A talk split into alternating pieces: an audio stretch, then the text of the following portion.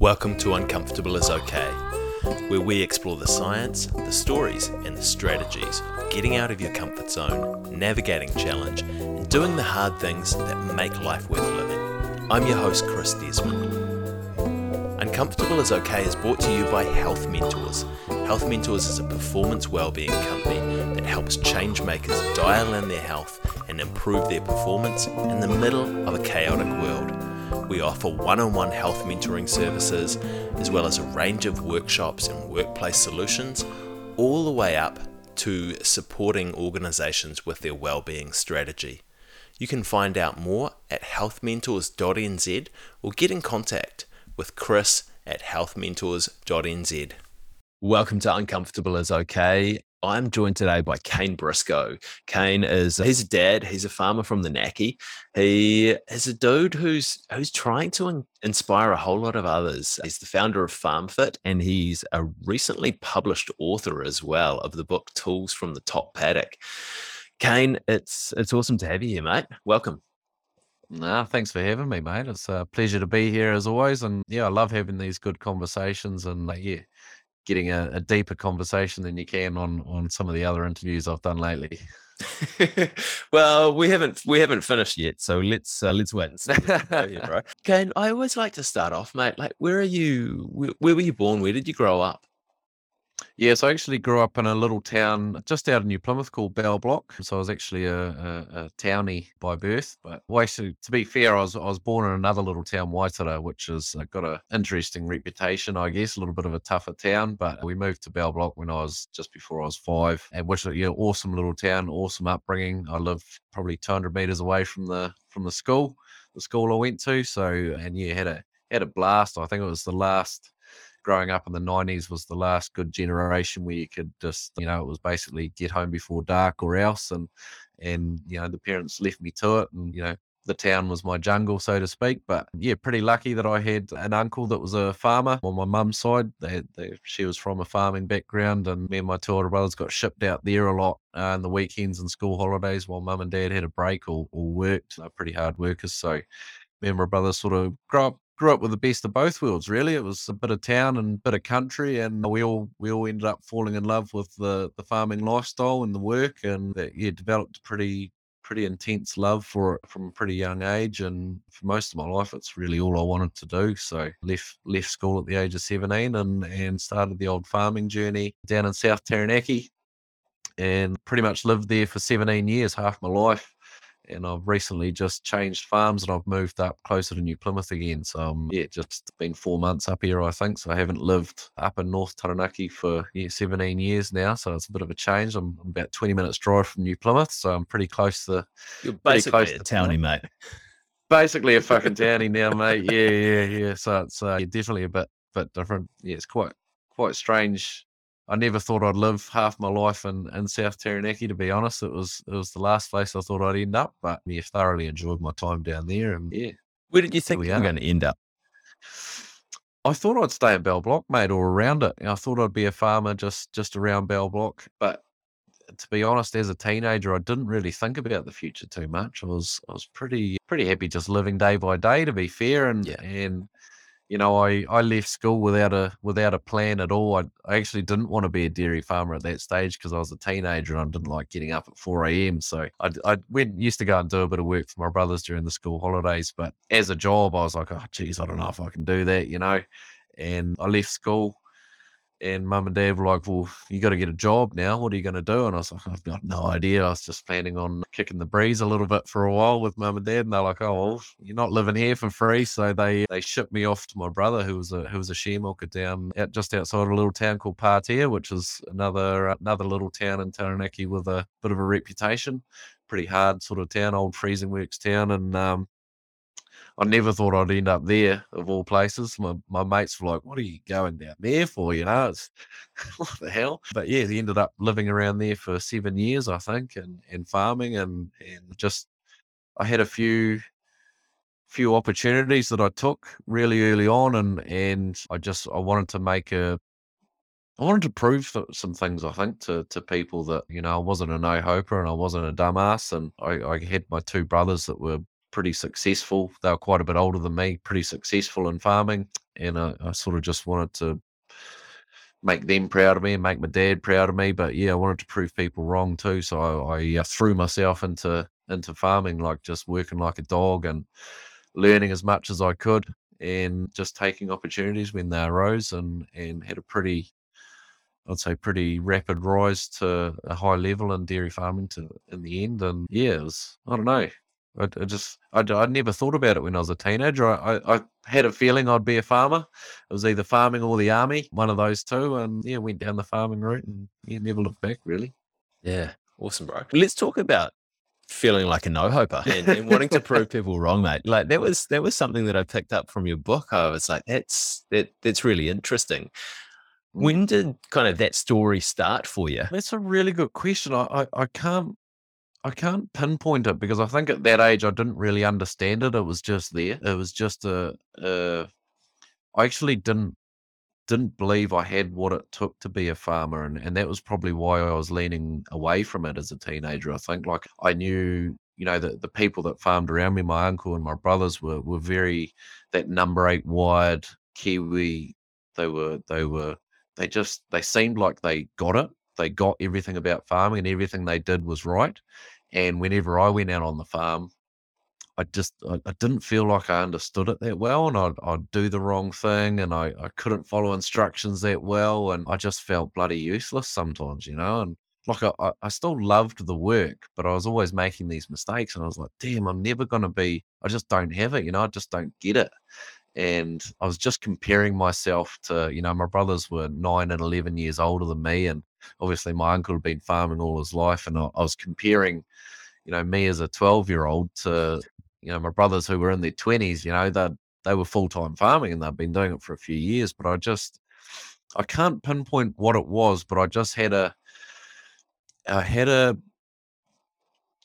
I think it was probably actually when I when I when I actually first started farming. It wasn't till I actually got out and got that first job, and I was I, I just had this burning desire to not be a failure, number one, but but not be average at it either. I was like, you know, I'm going to prove these. I'm going to prove that I can do it, and I. I, I don't know what it was. It was just, it was probably resentment and anger, to be honest. I, I think that's probably what it was. I was just pissed off. I was, I was pissed off with them for thinking that maybe, and, and pissed off with myself for being that. And I was like, I don't want to be that guy that's shit house. You know, I, I, I've got to find a way to, to get whatever it is. I, have got to, you know, I just, I just worked really hard at getting farming, for, for lack of a better word, and you know, I just, I just worked my ass off and just became a sponge for information. And back then, like, you know, it was still the old dial-up internet. You know, there wasn't, wasn't, I don't know if I don't, I don't think Facebook was out yet. You know, it was still, I don't know. You might be I don't know what your age is. How old are you, Chris? I will be 39 next month. So oh, a couple yeah, of so years, couple of years on you. Yeah, yeah. You'd remember like MSN chat. I think. Oh yeah, Bebo and Bebo. Bebo. That was it. You know, that was our life. I think YouTube was there was a few YouTube videos starting up. Yeah, MySpace.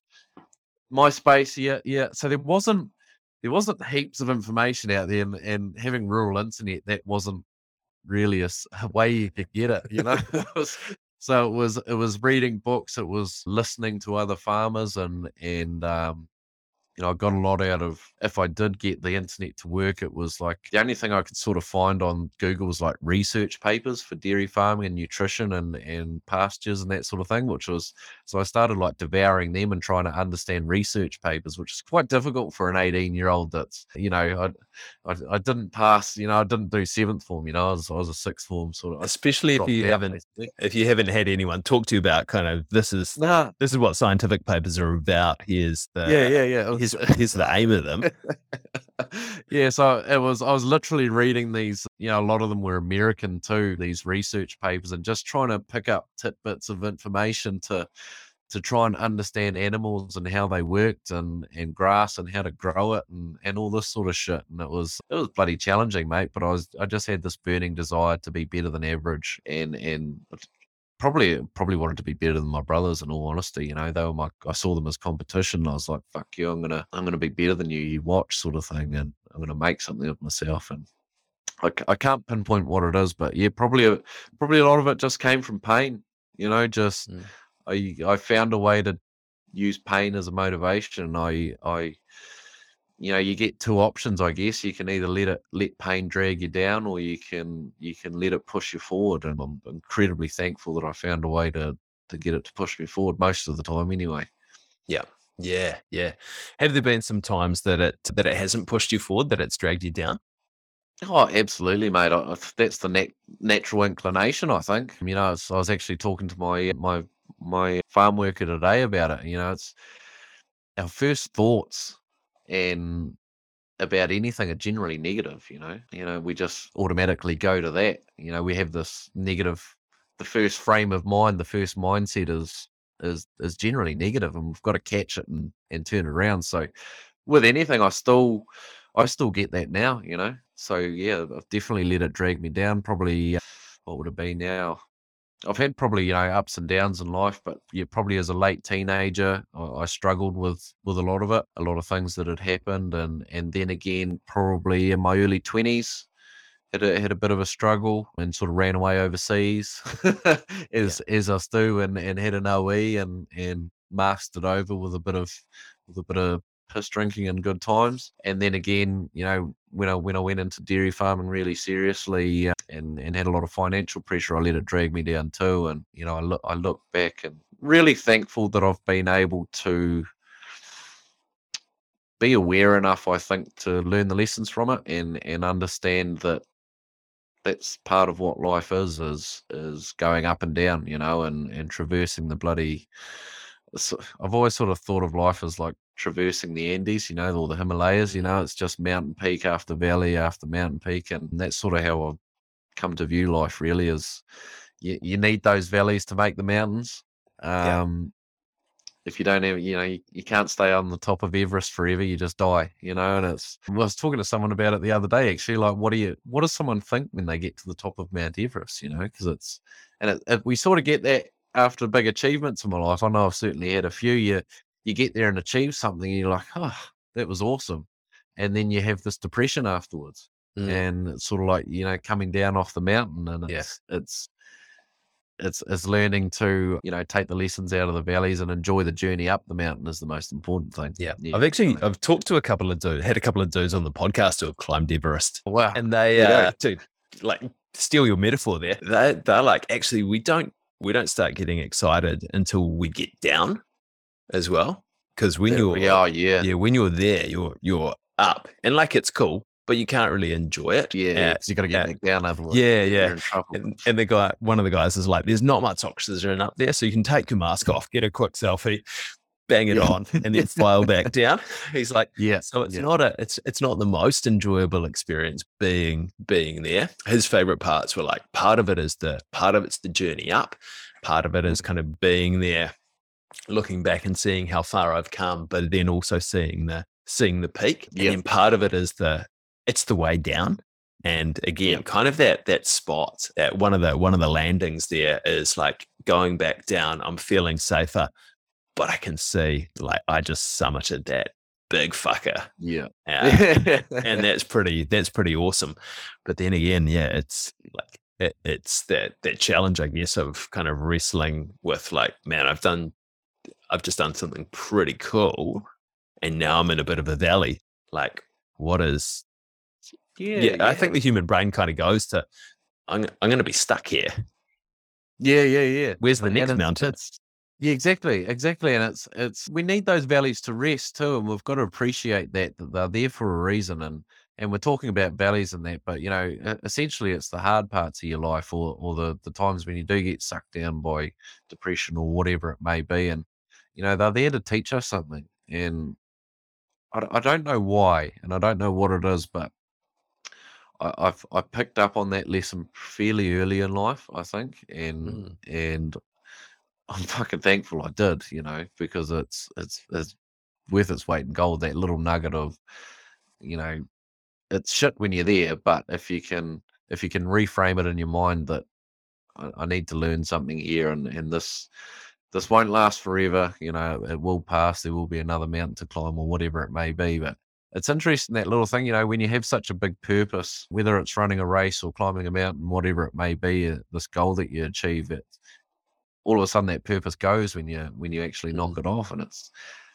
it shows you how important purpose is. I think, and that's that's something been a, a real strong theme, I guess, throughout my life is is or more so the last five to ten years is is really understanding my purpose and and having a purpose every day. You know, so it's not necessarily a climbing an, an Everest, but it's it's something to get up to every morning and and Mm. start your day with intention has been so important for me because otherwise you you just sort of mope around and you don't you don't i think particularly men we need a direction you know a reason to Yeah. roll out of the bed with a bit of with a bit of pep in our step makes such a difference to life It does. It does. And I think it's like I, I've heard the metaphor that they've likened men to to dogs in a way. Uh, dogs need something to do. Like if you leave a dog and they don't have anything to do, either they're going to go and lie in the corner and get really sad, or they're going to just chew the shit out of all your furniture. Yeah, they're yeah, either, you're, you're either destructive or you're or you're depressed if you don't have kind of something that you're working towards and something that you're working on. And like I'm interested 100%. Yeah, I, I think just just touching on that, like I've been a big believer in that we need problems, and mm-hmm. for a lot of a long time, well, not a long time in my life, but a big chunk of my life, I tried to, I got to a point where I tried to avoid problems, like uh, stress, you know, and it's quite interesting when we don't have problems, we create them. Just like the dog goes and chews the sofa, he knows he's going to probably get a kick up the ass, you know, and a telling off, but he- he's got nothing better to do, so he creates a problem. And I've definitely noticed that, you know, earlier on in my life, and I'm, and I'm sure we all do it. Sure, we all do it. And, you know, when you don't have that purpose or, or good problems to solve, you go and create generally bad problems. And it's, it's- been really interesting to be aware of that and then see that in other people. And you see it right throughout society. You know, I'm a big believer in, in getting yourself, if, if you're in a, a tough place, particularly mentally, I think if, if you're lacking purpose and that, you need to find yourself some good problems to solve because that's what we like to do as humans. It's probably not something that gets talked about as a kid, you know, but you know, essentially that's what we're really good at, you know. Used to be, I'm hungry. This is a problem. I need to solve this, you know, or, or I'm cold. I need to need to fix that. You know, really basic stuff. But essentially, our life is is dealing with problems and and finding solutions for them. But it's it's what sort of problems do you want in your life, and it's it's a good idea to have good problems to solve rather than you know sinking a dozen of piss or, or snorting a line sort of thing and that leads to a whole whole Yeah. different sort of problems that that, that don't go down a good. Hundred percent, mate. And I think like a few hundred, a few hundred years ago, like that hu- hungry and cold, they were big problems because if you Oh, didn't yeah, solve them reasonably quickly, you were dead. Like yeah, yeah, and they were hard problems to solve. Yeah. you know, they Yeah. were gen- genuinely even even a hundred years ago. If you were a, Mm. you know lived in the bush or something, which wouldn't have been that uncommon in New Zealand, you know, you know, breaking in land and that, that sort of shit. It was it was a genuine big problem to solve. And you think about it now, it's it's a pretty easy problem to solve. You can Yeah. you can literally get Bang. Uber Eats and yeah, yeah, and then hit the hit the heat too pump um, with the other hand. yeah, yeah, yeah. Or, or Yeah, you- do it at the same time, man. So if you're uh, we're thinking kind of proactively solving problems and and kind of thinking about purpose and outside of like those big events and those big those big mountains that we we want to knock off like that they're cool but they're kind of one-off purposes for us and Yeah. I, like i think like what i see with a lot of people as well is that they they hit that and it's done and then they do they slide kind of down towards a depression. I've had conversations mm. with a few people who have like who have actually just followed that route exactly as you described it but i think we also kind of and i get the feeling that you do as well is that we get, need to have like that daily purpose as well is like what is Yeah. the almost kind of like what's the infinite problem that i'm Yeah. trying to solve here? Like what's this problem? Like this is still going to be a problem like even after i die but yeah, it's like i can take a good whack at it while i'm here yeah, yeah, and, and feel And- proud of doing it Yeah, yeah, absolutely, and it, it, is. It's really interesting because you, you talk about the you know the big things, climbing a mountain or running a marathon or whatever it may be, and they're important to do some of that shit in life, but you can't do that all the time. And it's Mm. it's, it's I think it's totally a naturally natural thing to you know tick something like that off and, and get a bit depressed or empty afterwards. I think that's part of the process of just ticking off something Yeah. big, something you thought you couldn't do or whatever. I think it's completely natural. But you know, you know, talking about daily life and purpose, it, I think it's really important to make those really bloody simple, and and that's certainly what I do. And so for me, it's it's I've got to work and I've I've got to you know my personal life, I guess, and you know, for me, my purpose is is to two really now. I, I was, you know, the the dairy farm I was on previously. It was just me. It was a one man band, so it was all about my purpose was to to look after my cows and to to produce high quality food for people and and you know as simple and as basic as that is it's it's I, I attached a lot of meaning to that so it was it was really you know it was really motivating for me because I, I i worked on create you know giving that a lot of leverage i guess you could say. So when it was you know when you were tired and when it was raining outside it was uh, there was enough meaning behind those two simple things to get up and and and go. And then you know obviously in my personal life it's been about being a better man so i can be a better better father you know essentially is is you know good fathers are good people you know good people make good fathers sorry mm. i should say. So it's it's it's trying to you know work on the things i need to identify my weaknesses and and what i'm not good at and and sharpen the strength so to speak and and you know so it's so it's every day being kind to myself you know taking the win from the day understanding that i'm not perfect so forgiving myself for when you do stuff it up i think it's been hugely important for me Do you have a Try and be- process that you that you go through with that? Like I think as Kiwi dudes as well, and like this is something that I Mm. massively struggled with is that you hold that on, like you hold on Oh. to that, you, and you beat yourself up, and you've got that little bastard that sits on your shoulder. And it's like you're just a fucker. You don't you don't deserve that. Like yeah and uh, it's taken me a while to get there, but like really interested in like practically how do you yeah, do yeah. that? Because when you start Yeah, to do it, you kind of feel like you're lying to yourself. Yeah, it's like that, that little bastard's still on the shoulder, you know. That that he never goes away, unfortunately. But yeah, you you learn to deal with him. But yeah, it took me a, and I'm I'm no, I'm certainly not not optimal or anything at this, but something that was been hugely hugely powerful and important for me, and I put it off for so many years because I just thought it thought it was the bloody this isn't this isn't what guys do, but just writing shit down has been so cool for me. And I like I, I don't I have kept journals and and and gone down that road, but I don't actually keep a journal anymore. I'll just find a scrap of paper and just brain dump shit, you know. And I've found what happens through that process is you tend to I tend to like I, I write out the good and the bad and you know just whatever's on my mind, you know, the the the devil on your shoulder and the angel on the other one, sort of just write out whatever's going on in there. And you know, whether I'm telling myself a shit story like I'm useless or whatever, write it out. And yes, I sort of write write it out and then see it for what it is. Mm. And it's like, oh, that's pretty fucking stupid, you know. And and you you write out your wins or what you did, you know, perp- you know, you got to be conscious. Like, what did I actually do that was good as well, you know? And you know, you you got to be honest with both. But you know, you, you sort of look at them both and I don't know, there's something about when I write it out and see it, it takes a lot of that power away.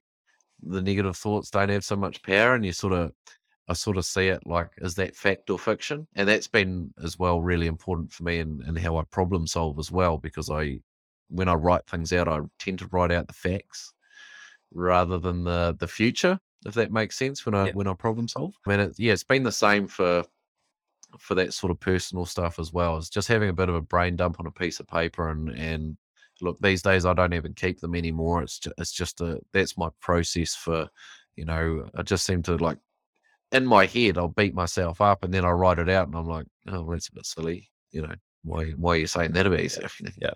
you you wouldn't put that in a book, so why are you writing it out? You know?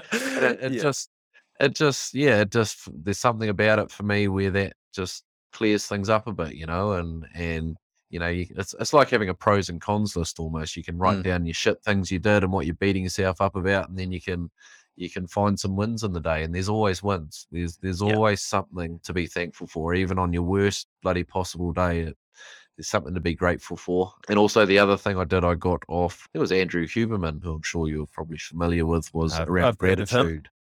Yeah, most people have that will be listening to this, I'm sure. But around that gratitude, I, I definitely started off with the, you know, write down three things you're grateful for every day. And, you know, you go through the list, the roof over your head and being alive and breathing and muscles. And so I can do this and that.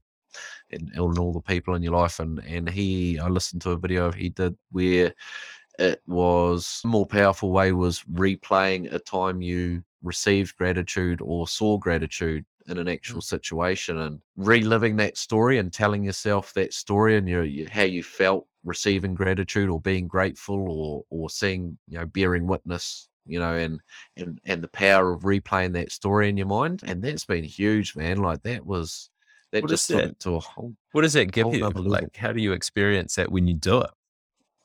because you you relive those emotions Mm. and the, But those what are you, what are you feeling? as you do it? Yeah. What am I feeling? That's that's a really good question. It's it's well, you, you feel grateful. Like you feel you feel I, I feel almost privileged. Like uh, the the situation in particular, I replay is is not as as me witnessing gratitude between other people, and you, you feel humbled and privileged and and love. I feel a lot of love when I, you know, and it's not even between me, but I feel love. You know, it's not like Mm. I'm I'm feeling loved, but I just feel love, and love's a positive thing. You know, Yeah. usually anyway. But you know, to just to feel to feel love's a really positive thing, and it's it's yeah, I've I've found that super powerful, like hugely, like because you can sort of just write out three things you're grateful for, and I, I believe it's a great start for anyone, Mm. but you don't necessarily feel it. Nah. You know, Yeah. sometimes you just write it out for the sake of, you know, it's it's it's there. I've got to. The dude that picked my coffee beans in Ecuador. Yeah, yeah, no. Yeah. and uh, you know, it, it, has some power. It can if, Mm. if you if you think about it. If you if you sit down and purposely write it out and and actually spend a bit of time thinking about those three things. But often it becomes you just write out three things and carry You're on. just ticking a box, eh? Yeah, ticking a box. So, but but the the power in reliving that story is you actually purposely have to sit down. And I started by writing out that story, and Mhm. then and then you know you read through it, and it, it, it stops you from just being a box ticking, and it it stops you and makes you pay attention to that. And rather than just moving on to the next thing, and yeah, it's been it's been it's been a, a huge one for me. Yeah. That's a that's a fucking great one actually.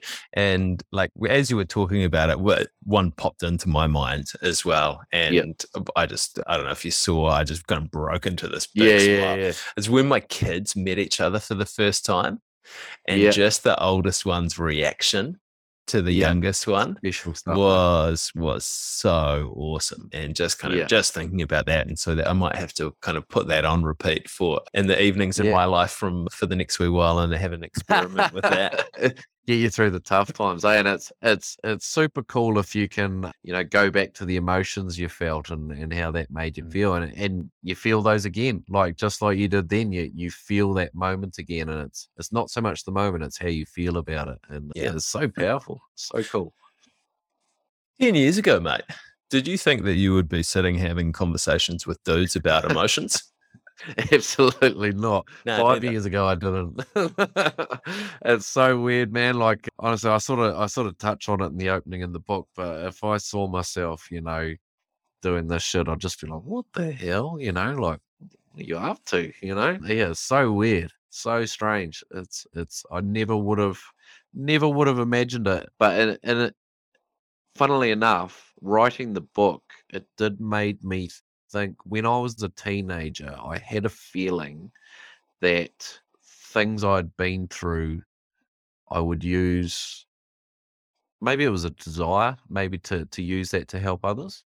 Yeah. I always had this feeling that I it would play out somehow, uh, yeah but What- never ever, never ever thought I'd have the balls to do it. I never knew how it would look or anything like that. yeah what things are you talking about in particular probably the the abuse when I was younger. I think was would be the main one, but uh, that probably probably that. And when I when I took up boxing as a eighteen year old, I knew there was I knew they were there was a connection between the two. The boxing was a massive outlet and a and a, and a mindset shift for me. And I, I knew those two moments in my life. I just had a feeling in the back of my head. I never ever told anyone because I thought it was stupid, but I just you know, it was one of those things that we you I don't even know if it was a dream or daydream, but it would just pop up that I'm going to be telling this story to other people or something like that, or or or I'll be, you know, there was just a feeling that it would it would those two moments were, but you know, even even after the abuse as a teenager, I was like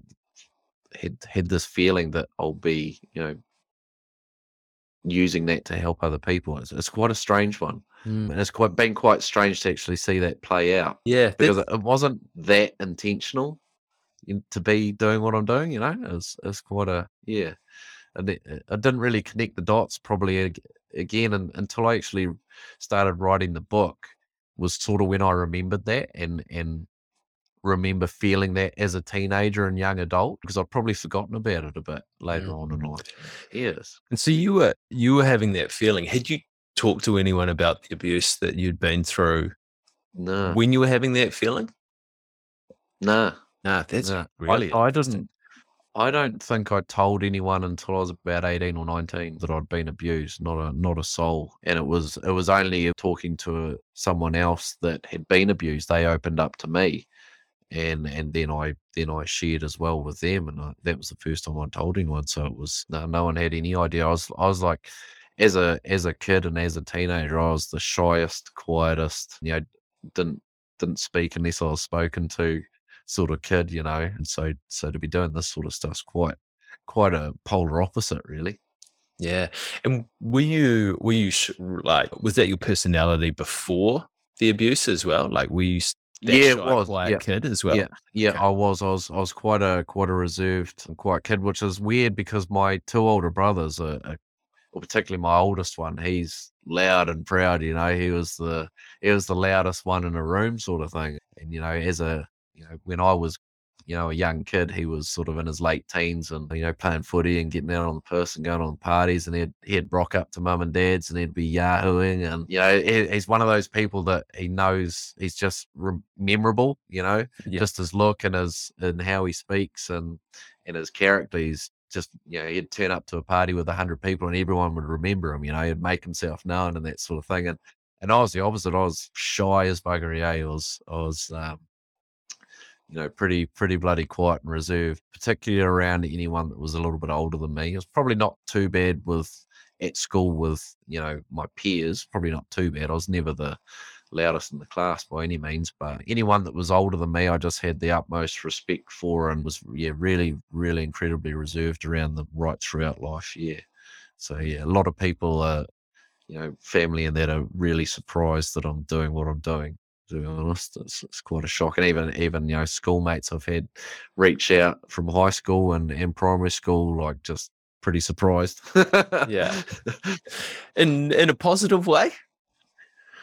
Oh yeah, totally. Yeah, yeah. No, I've had, I've had pretty much nothing but positive feedback. You know, they're like good on you. You know, and you know, who would have thought? You know, sort of comments, but you know, good on you. It's awesome what you're doing. So yeah, that's been that's been pretty humbling because you when you put yourself out there, I guess you definitely have those thoughts that oh, people are going to think I'm an idiot or weirdo or or you know they're not going to agree or not going to support it and that sort of thing. And it's probably no doubt there's some of that, but no one said it to my face, so it doesn't count. Mm. Is is my motto with that. So the day someone says it to my face, I'll I'll listen to it and then I'll understand it. But yeah, I've had I've had really good support for it and feedback and. Yeah, pretty humbled by it to be honest. Yeah. Yeah, We should probably actually have a talk about it and I'll go on fun, fun thing, what, yeah, what you're up to. Just a quick one, mate. I, I want to come back to pain and talk about pain in a little Yeah, bit yeah. as well, and kind of Yep. uh, building a relationship with that. But, mate, FarmFit, like, how did that come Mm. about?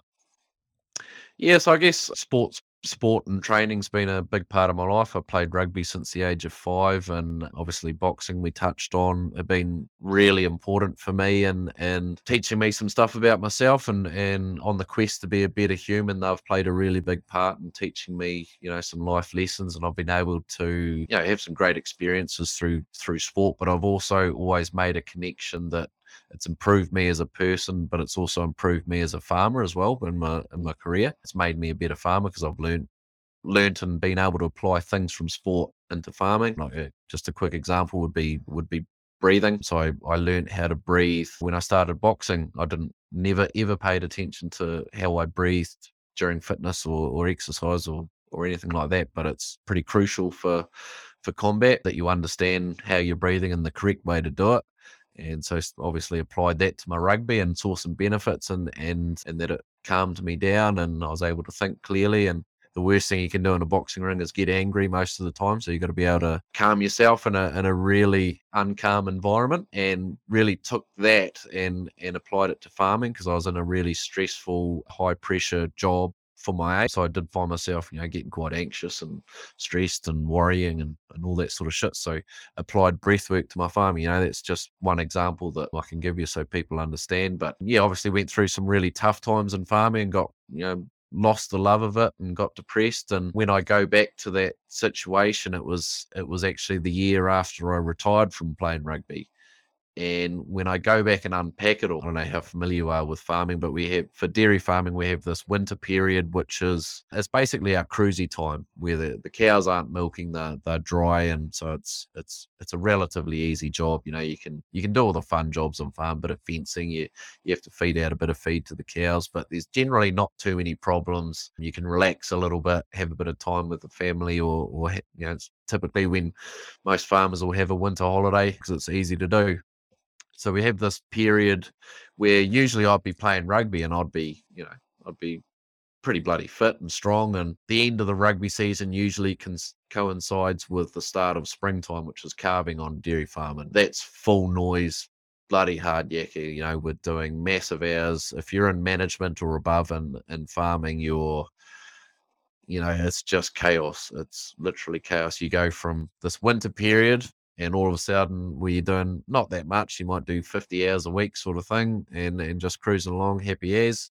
And calving starts, cows start calving, you get all sorts of problems. Obviously, we have to help them with calving. We get you get a lot of animal health issues that you have to deal with. It's just full noise. Like you can you can do a hundred hour week, no trouble. And it's it's physically demanding. It's it's the one you know three months of the year that's physically you you know you got to pick up calves and chase them around the paddock sometimes, and you you you have to manhandle a lot of cows. You know, if they're crook, you you physically have to roll them over and sit them up, and you know it's just it's long hours. It's physically demanding and it's very mentally demanding as well. And mm. I had I retired from rugby and I, I I had always been fit from rugby season, so I could handle it. I could handle the physical aspect, and that made the mental aspect easier to deal with. Retired from rugby, and my first first winter off, I put on 10 kilos, visited a lot of cafes. My wife wife was a, a keen baker, so I oh, mate, I loved it. I didn't have to go to footy training. My weekends were free and just cruised and really enjoyed it. And but put on 10 kilos in, in a couple of months and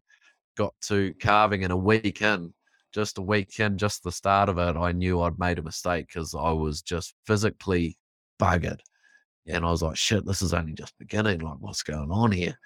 And I just knew instantly the difference between being fit and being unfit. And off the back of that, mental fatigue set in really early. I started making bad decisions, stopped enjoying the job. Generally, I'd for the most part enjoyed the challenge of spring. You know, you have your days when you're like, fuck this. But, you know, for the most part, yeah, I had a reasonably positive outlook on it. But yeah, found myself just getting negative and making bad decisions and just feeling buggered mentally and physically. And it's the first time I'd really encountered that to that level. So basically, yeah, spiraled down into a pretty bad place for over a couple of years, and and over the next few years, managed to sort of get my way out of it eventually. And I sort of reflected back on it and thought, well. I saw the link between how it started, and that was with physical fitness. And I thought, shit, there's a lot of farmers out there that aren't playing footy, you know. So I bet if I've gone through it, and I thought I was a mentally strong positive person, you know. And I was like, should I bet there's a lot of other people out there that must struggle? And I was like, I bet you if they were fitter, it would help their mental health as well and, and mm. make them a better farmer. They'd be a better farmer because of it. If they can physically handle the job and and have some tools through fitness, then it would make a difference. So I I decided I was like, well, why don't I just have a go at you know helping other people for a change? Because I'd never really done anything like that in my life. I'd I'd received help from other people, and I I guess I felt a, felt a sense that I didn't pay them back. So I thought, well, why not pay it forward?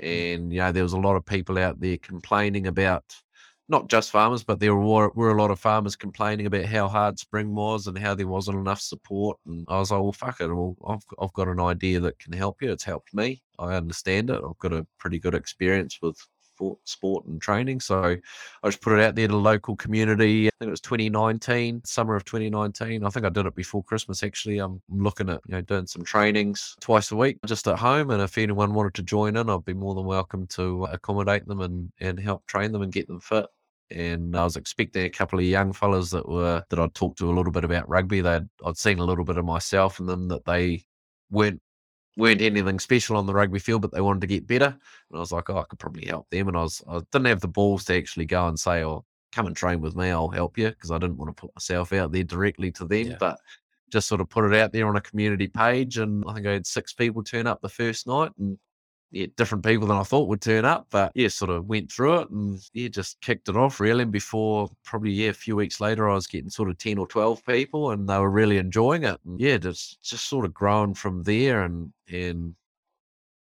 yeah, after about a month of doing these fucking like sort of boot camp style uh, workouts on my driveway, I sort of thought, well, you know, these ten people are really enjoying it, and they're, they're getting some good feedback out of it. And I was like, wonder if we could inspire some other farmers around the country to do it. And that's when we actually started Farm Fit. We started an Instagram page first, I think, and and just sort of started putting a little bit of it was terrible content, but just started putting something out there, you know, and and showing it off a bit. And I did a you know bit of my started after a while putting in a little bit of sort of my personal mental sort of side of things, I guess, and I think I did. I think the first thing I did was jumped in a water trough as a as a cold water sort of thing, therapy thing, just to you know introduce something different. Because like most farmers would never have heard of that, you know, you know, taking a cold shower, or a cold bath, or an ice bath, and that sort of thing. So just sort of did that as you know, just started adding in little bits of that and the workouts and that, and it's just growing into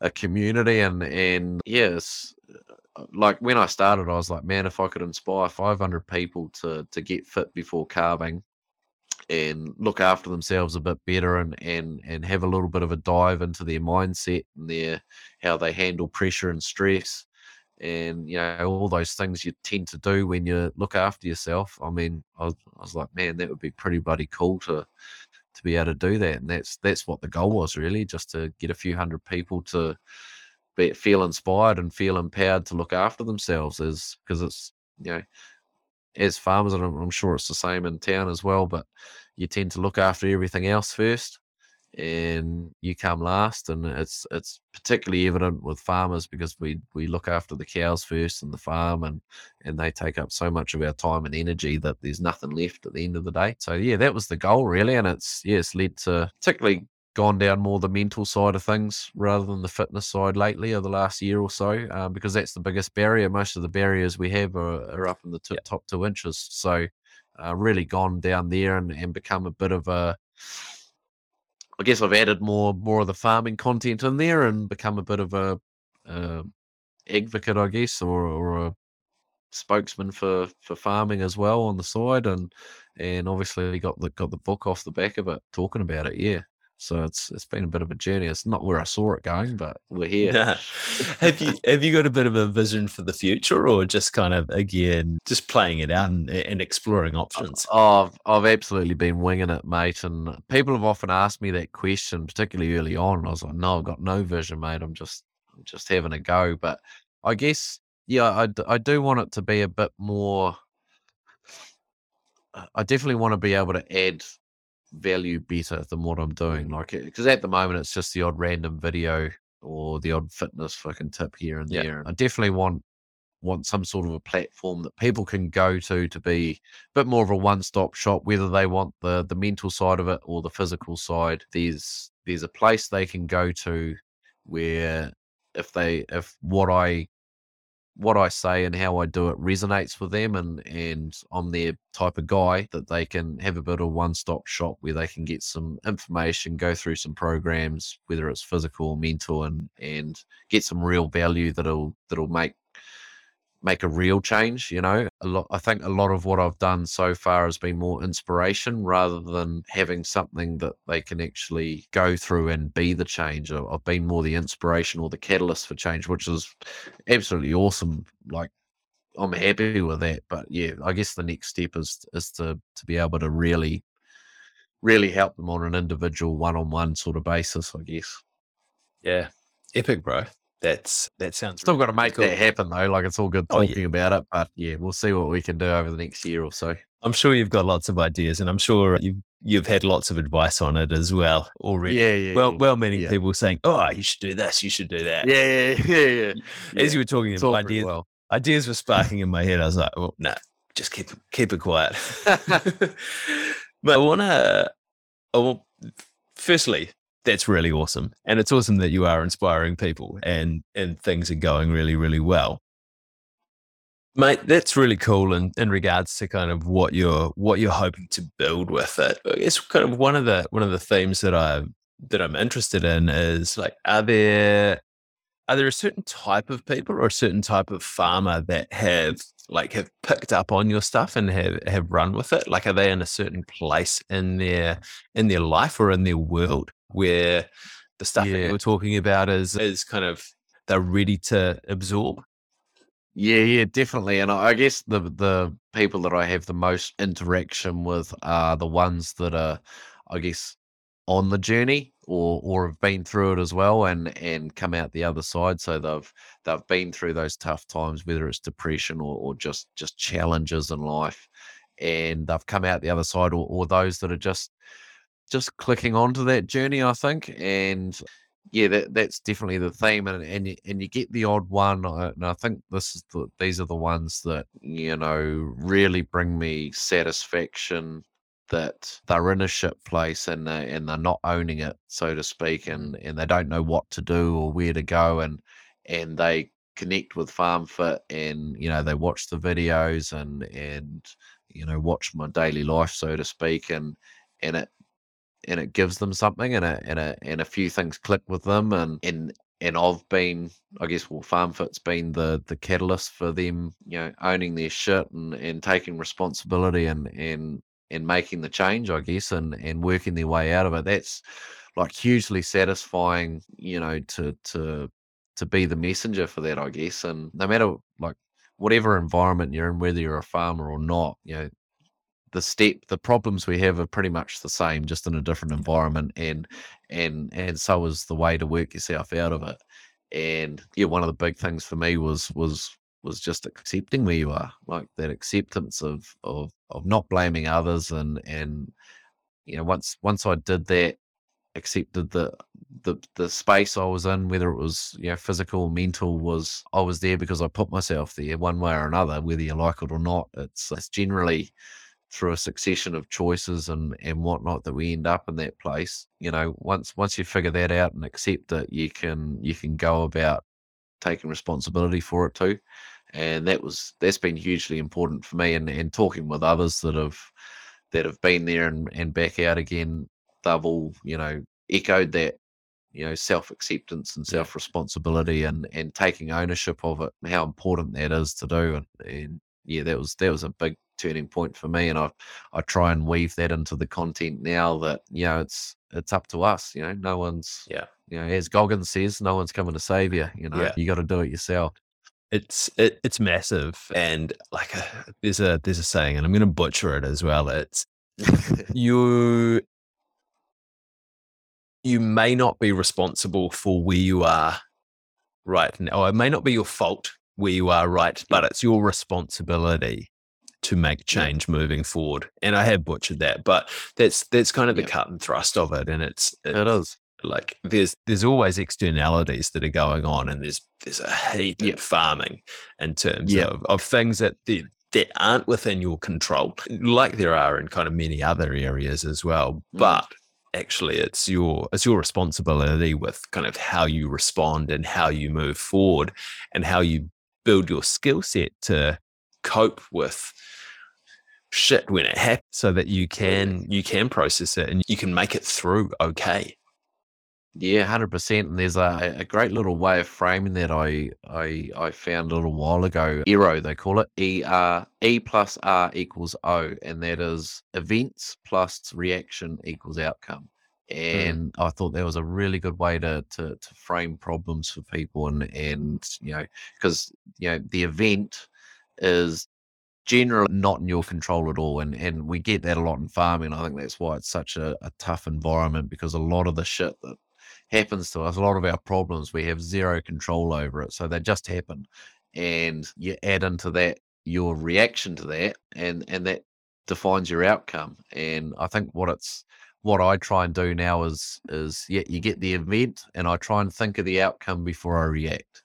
And it's mm. it's trying to, you know, what is the ideal you know this shit things happen you know we're in a drought whatever or there's new regulations coming in or the payouts dropped this event's happened what's the outcome that i want from this what's the ideal outcome and then from that you can choose how you react to it rather than i think you know most of us are, are born you know we're all born with just you know something happens and we react and then we think about it later and we think, oh shit, shouldn't have done that or shouldn't have said that is mostly the mm. case when we're talking about personal relationships. You know, we often we often just, you know, someone says something and we react to it, you know, with with just the full emotion without actually thinking, oh, they've said this, what's the outcome I want for, from this conflict or whatever, and and then choosing how to react off that. And that's that's been a cool little, you know, those three words have been really uh, important to just be able to frame frame the stuff that's out of our control and you know it works really well for relationships and whether it's your mate or your wife or whatever but but also just in general life and work it's a, it's a it's something you've got to got to have a handle on it you know because mm. you know the the future's so whether you're a farmer or whether in town it's going to be a little bit different but it's all going to be the same and there's a lot of uncertainty about what's life going to look like in 10 or 15 years you know and and i guess being in the food sector we can as farmers, I can see a lot of things changing about how what food we produce, but how we're allowed to produce it and and how we get that to people. I can see massive change in that happening, and it's you know that that ball's already rolling down the road. But I guess you know for for our mates in town, you guys, I guess consuming the food, you probably haven't seen that ball start to roll down the hill yet because you're sort of at the other end of the you know you're at the other end of the supply chain. We're at the start i guess and we're we're producing it. We're the, we're definitely getting a lot of signaling and and things happening around regulation and and whatnot that's signaling some pretty big changes coming your guys' way. So we'll we'll let that ball roll on down to you guys. But smack us know, on the side of the end. it, it is. It's going to be a bit of a shock. You know, it's it's. I know there's a lot of farmers out there that are in uh, a little bit of disbelief around you know the direction that's being we're being pointed in and you know my, my message to them at the moment is you know we've got to accept that things are going to change mm. doesn't mean we have to agree with it but if we accept that we can actually go about manipulating that direction better too and and bringing our perspective to it in a smarter way and you know I, I can see this playing out in many different circumstances in life that uh, you know, if you have an argument with someone, if or you had have a disagreement or a different point of view, if you can actually accept their accept what they're saying and understand it, you can counter it so much better. Mm. You know, and it's uh, and I think sometimes someone has a a different opinion to us, and we just poo poo it without understanding it, or or just say, "Oh, that's stupid or crazy," and yeah. dismiss it. And I think you've actually got to stop and, and, and understand it first before you before you jump to that conclusion and, and you, can actually argue against it then or, or, whatever it may be. But yeah.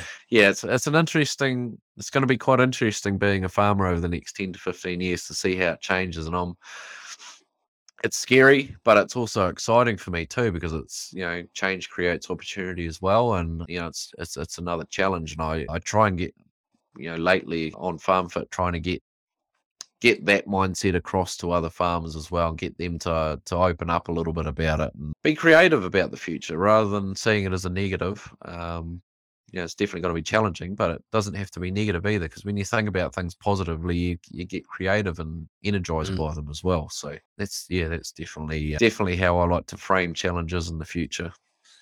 Yeah, and I think like that that E plus R equals O as well. It's a great one there. And one other that I'd add, like a layer that I'd add on top of that as well, is often when we have that negative reaction, it's driven by a really strong emotional response that we have to the event. Yeah. And like we can't control that emotional response. It's something that like we have it based on our past mm-hmm. experiences, our beliefs, our values, our worldview, our physiology to a certain extent as well, that triggers totally. that emotion at that point in time for us. And like even if you're running an E plus R equals O framework, that Im- an emotional reaction still happens for you. Oh, but totally, it's yeah. it's just choosing, just recognizing, oh, hey, actually, I'm experiencing an emotion here. Yeah, that's sweet. I'm I'm human. That's pretty yeah. normal. And taking that moment, that couple of seconds to think about what outcome that you want before you mm. react, even though you're you're having that emotional response. And I think often when you hear people kind of talking about the stuff and they talk about all of these frameworks, which are which are really, really helpful for us. But sometimes they talk about them in a way that is like, oh, it's going to get rid of all your uncomfortable emotions. It's going to get rid of the pain that's associated with it. No, it doesn't. It just helps you process it a little bit better so that you can you can choose a more helpful path going forward. Yeah, yeah, and it is, and it, it's it's it's literally taking that those two or three seconds and recognizing the emotion. Like I, as a fella, man, for and I, I still struggle with it massively now, but I'm it's something I've worked on is is naming an emotion or naming a feeling. But uh, I really struggle with it, man. Like I, I know I'm feeling something and I feel this, but what is it? Like what emotion is it? What feeling is it? Anger? Is it resentment? Is it is it hate? Is it you know? And and I've found it quite difficult to put tags on it, you know, just to put the right language to to what I'm feeling. But it's what I've tried to do is when you feel that, is to stop and name it before you do anything with it, and, and it just gives you a bit of understanding of of you know just a, a deeper level of yeah, I'm feeling this right now, and this is this, and and then I ask myself, well, why? Yeah you know, what's this telling me? You know, what? Why am I angry about this? What's what's got my back up about it, or why am I sad about it, or you know, whatever it may be. What? Why am I? Why does this excite me? You know, and if you can understand those things, man, it it changes the ball game a bit. I reckon. You know, yeah. it, it makes that ERO make make sense and it makes it a really powerful tool i think once if you can yeah like like you said like emotions and feelings happening i, I got them described to me as your emotions and feelings are driving the car. And they're always going to be driving the car. But you can you can engage the other side of your brain, the, you know, the logic side to give it directions and and you know try and coax it to to turn, take that corner right. You know, you you can't take over. We like to probably think we can, that our logical brain can take over and control our emotions and all that sort of shit, but it can't. But it's you you, you learn to catch them and, and and talk to them and understand them and say, oh, actually, if we turn left here, there's there's there's a chocolate factory down there. It'd be pretty good to stop in it, yeah. Whatever it may be, but you know, you you're always you, your emotions yeah. are always driving the car. They're always in control. So it's it's it's a matter of uh, talking to it, talking yeah. to your emotions, you know, and understanding it. And I think as like, especially as as Kiwi males, young Kiwi males, and I don't know if this is different now, but like we we grew up, we're kind of in our mid to late thirties. You emotions were something that you never really talked about. Like you had mm. the the teenage boy emotions that were acceptable to feel were happy, angry, tired, hungry, and horny. And yeah. they were the they were the five that you could you could have. And like when you felt different ones to that, the almost the kind of natural reaction is to try and repress them is to try to push them yeah. push them down or push them away and that's or numb them out with with something else with some kind of distraction whether that's yeah. whether that's uh, drugs or drinking or scrolling on social media or working or kind of getting lost in something else as well and, and running away from those emotions which is never mm. particularly helpful because they just kind of pile up, pile up yeah. inside you and and spurt out at some other point in, in time. but like I've, I've wanted to kind of talk with you about about pain and about discomfort as well Kane, and, Mm. and just kind of get your take on like learning to sit with that and learning to be okay. Because I think like we live in a society at the moment where pain's demonized. That pain is a pain is a really really bad thing. But again, like just like emotions, we're human. Pain is pain is normal, whether that's kind of physical, mental, or an emotion or emotional pain that we're experiencing. And like you you talked about, like you had you have had an experience of pain in your life on on many occasions. When did you when did you start to learn kind of how to sit with that and how to be okay with that? Yeah, so it's a it's a tough one, eh? Because uh, uh, you know, I I did the typical things with pain, as as suppressed it as deep down as you could go. So I, you know, forgot about it almost to to, Mm. to a point. You know, you you try and forget, particularly trauma. I think you just you just shove it down there as far as it'll go, but you you're dead on that it comes out sooner or later, one way or another. And it's not usually good. It's it's like a freaking volcano erupting. And that's that's never you know that's always destructive. It was really you know, I I can't give enough credit to the sport of boxing, you know, and that was really a point where I guess I'd suppressed pain for a long time or trauma in particular would have been, you know, eight or nine years probably. I'd I'd just shoved it deep down and and you know the, the pain festered. You know, it was always there. I, I guess I suppressed the trauma and and the the the memories of it or tried to, but that pain was always just beneath beneath beneath the surface, and it was always you know I always felt that pain, and I never I didn't get comfortable with that until I found a way to get it out, if that makes sense, and Mm. and I found a way to get it out through boxing, and it was um you know, as horrible as it sounded, it was really, it was really good to punch people in the face. Like it was, it was fucking, it was such a.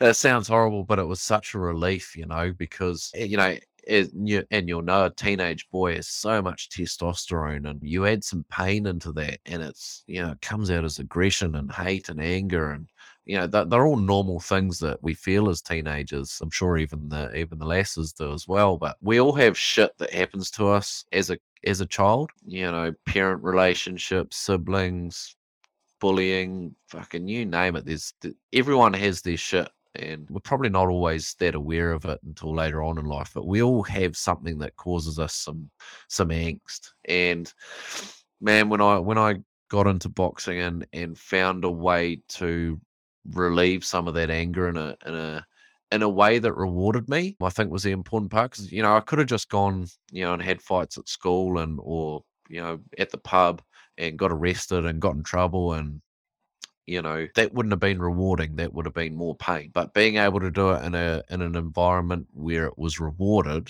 and safe i guess and and not frowned upon where you're encouraged to do it you know i think that was a, a really important part of it that reward of letting it out and and using that pain as a positive for for a positive use i think was extremely powerful. And i guess over time through boxing I, I knew that i was using that pain to get me through you know fights and and sparring and the train you know the hard training i'd i'd bring that pain up and and it would for lack of a better term put me into a bit of a beast mode you know where you're just in the zone and you're like fuck yeah i can do this you know and and you achieve something you couldn't do before. And being rewarded for that, I guess I experimented with it and I was able to bring that pain more to the surface and and I guess I yeah started thinking about it and and sort of unpacking it you know unpacking that trauma and and you know so so yeah at first it was it was purely when I got into you know sparring with boxing that that anger side of me would come out and I learned to control it and through practice sparring you know you, you don't want to get too angry but it's handy once in a while to, to fire up a bit and when you get tired it, it gives you a bit more energy. So I started using it and then then you take that into your training when you're doing your training runs or hitting the bag and that sort of thing and and then it just sort of morphed into it would be something that I didn't I guess I started repacking or unpacking that event again and, and allowing myself to think about it.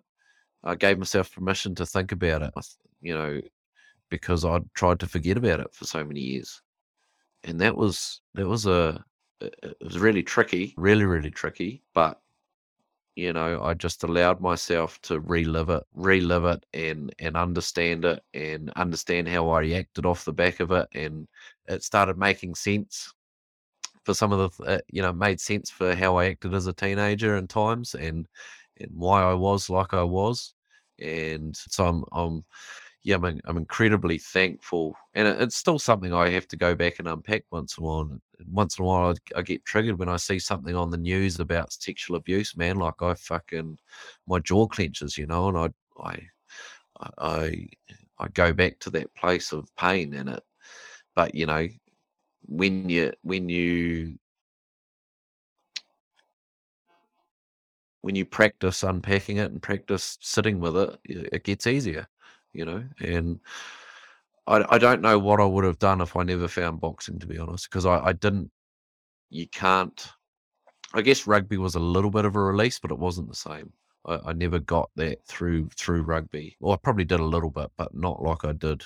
It wasn't as clear cut as, as what I what I did through boxing, and it, it scares me a little bit to think how it would have come out if I didn't find boxing. Mm. I, I, definitely had potential to be do bad things. I think I would say. I don't know what that is necessarily, but yeah, I'm, I'm, I'm extremely grateful. It's one of the one of the things I'm grateful for. You know, apart from my kids and family and that, I'm extremely grateful. I found that sport, and I've I found a way to heal myself through it. I'd say would be would be a good term to use. Awesome, man. I'm I'm bloody glad you found boxing because it's really cool yeah. to be having a conversation with you here today and and kind of listening to all of your all of your learnings purely from a selfish perspective, but I'm also glad for you as well. Yeah, mate, it's funny. Like usually, like when people ask me how Farm Fit started, I actually go back to to starting boxing because if I didn't do that, I wouldn't have had the courage to, or I wouldn't have learned about myself like I have now. I wouldn't have had the courage to do this sort of thing, you know. So that's really when when Farm Fit was really started was was that journey way back then, which was uh, 17, 18 years ago. Yeah. So it's quite it's quite weird like that. Like, yeah, it's uh, but uh, it, we're hugely powerful. Yeah, hugely powerful. It's and really interesting to think about. I guess is like what is stuff that you're doing today? What ripple effect is that going to have in 17 years' time? Like, yeah, totally. Potentially, like, what is this conversation going to do for you or for me or for someone who's listening to it in 17 years' time? Uh, there's mm. just, there's been maybe something is, something's triggered, some neural connections been made. And then hopefully someone yeah. hopefully some young kid who's listening to this conversation is like oh when i talk, heard chris and kane talk actually that was the start of my journey so, yeah yeah uh, and i tell you what, what what was super rewarding was going back and writing the book because it's it's as you're you're finding reading it's, it's sort of a biography mm. basically mm. and it's and i've had to go back through my life and look retrospectively and it's like looking back things have actually lined up and they've made sense.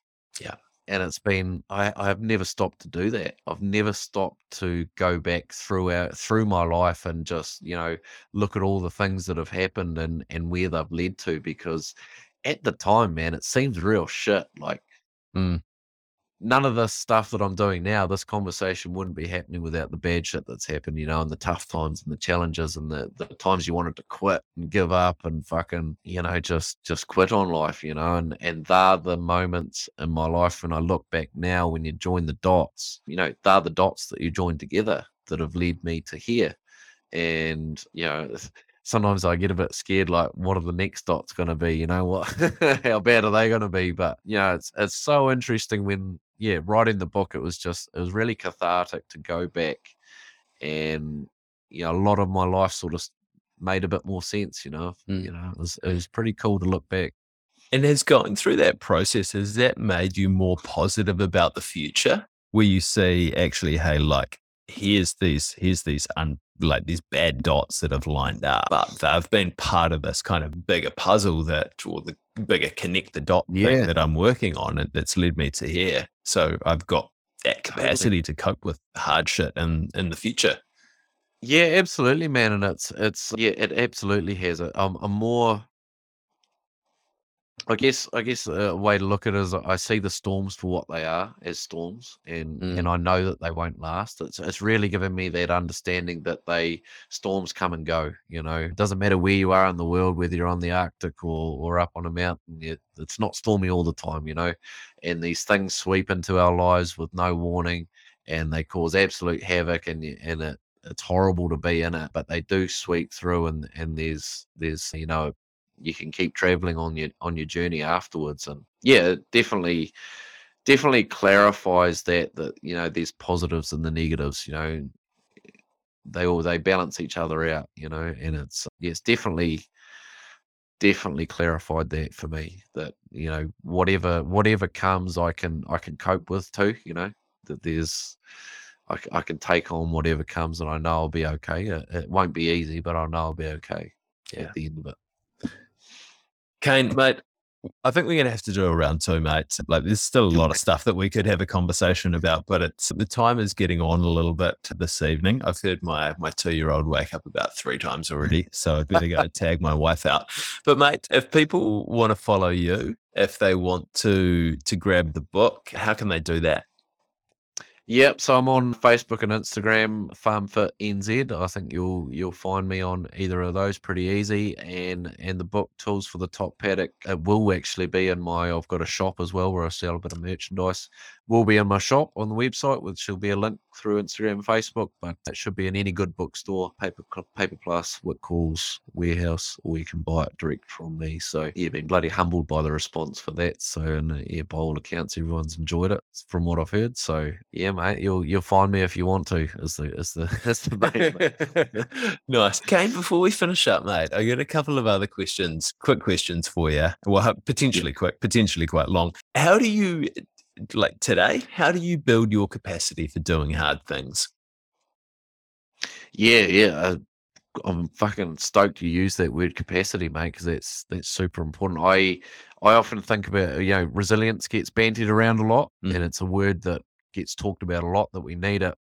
I like to replace resilience with capacity because I think that's what really resilience is. If, if, if we're resilient, we've got capacity to take things on. So, yeah, great, great, great use of wording there. But basically, it, it comes to me as uh, I've got a gotten really good at putting a filter on what comes into my life. So letting go of the uncontrollables would be the main one, I think. You know, taking in what you can control and, and filtering out what you can't control or what doesn't matter, as the case may be sometimes, you know. There's a lot of noise out there. You don't have to listen to it all, is what I'm getting at, particularly social media and what you see and hear on the news or from friends and family. You don't have to take that all in. You, you got to be able to filter some of that shit out. Big one for me has been dealing with the things that do come into your life, not not suppressing those emotions and problems and and shoving them to the side is actually facing up to them and and working through them because that you know they add they add stress to your life you know so you gotta you gotta deal with them when they come in and not let them fester and, and shove them down.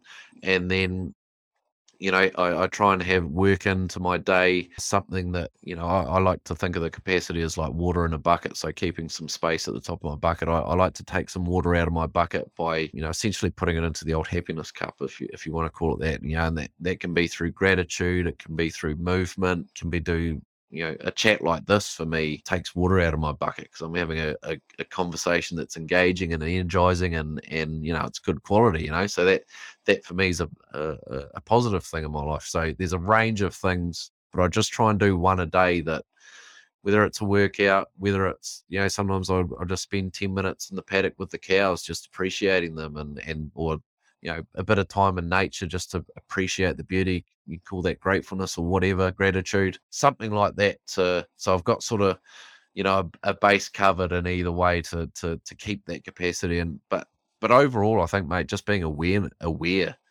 if you've got capacity and how much is a is mm. a is a really good first step being aware of what capacity you've got is a is super important Yeah. And Brisco, thank you so much for getting uncomfortable with me today, mate.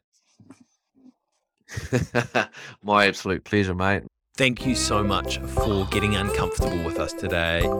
I always love these conversations. If you want to have a, hear a guest, if you want to have a topic explored, if you want to ask a question, please send an email to chris at healthmentors.nz uh, and we can get onto that for you. If you want to support the show, the best way that you can do that is subscribe on your favorite podcast app and make sure to share it out with some of your mates as well. Thank you to Health Mentors, the sponsor of the show today. If you want to improve your health and your performance in the middle of a chaotic world, make sure to check out healthmentors.nz or send an email to chris at healthmentors.nz for a no obligation chat. Thank you so much to my brother Jeremy Desmond for the amazing theme music to the show. And thank you to you guys for tuning in and listening all the way to the end. We'll see you all again next week.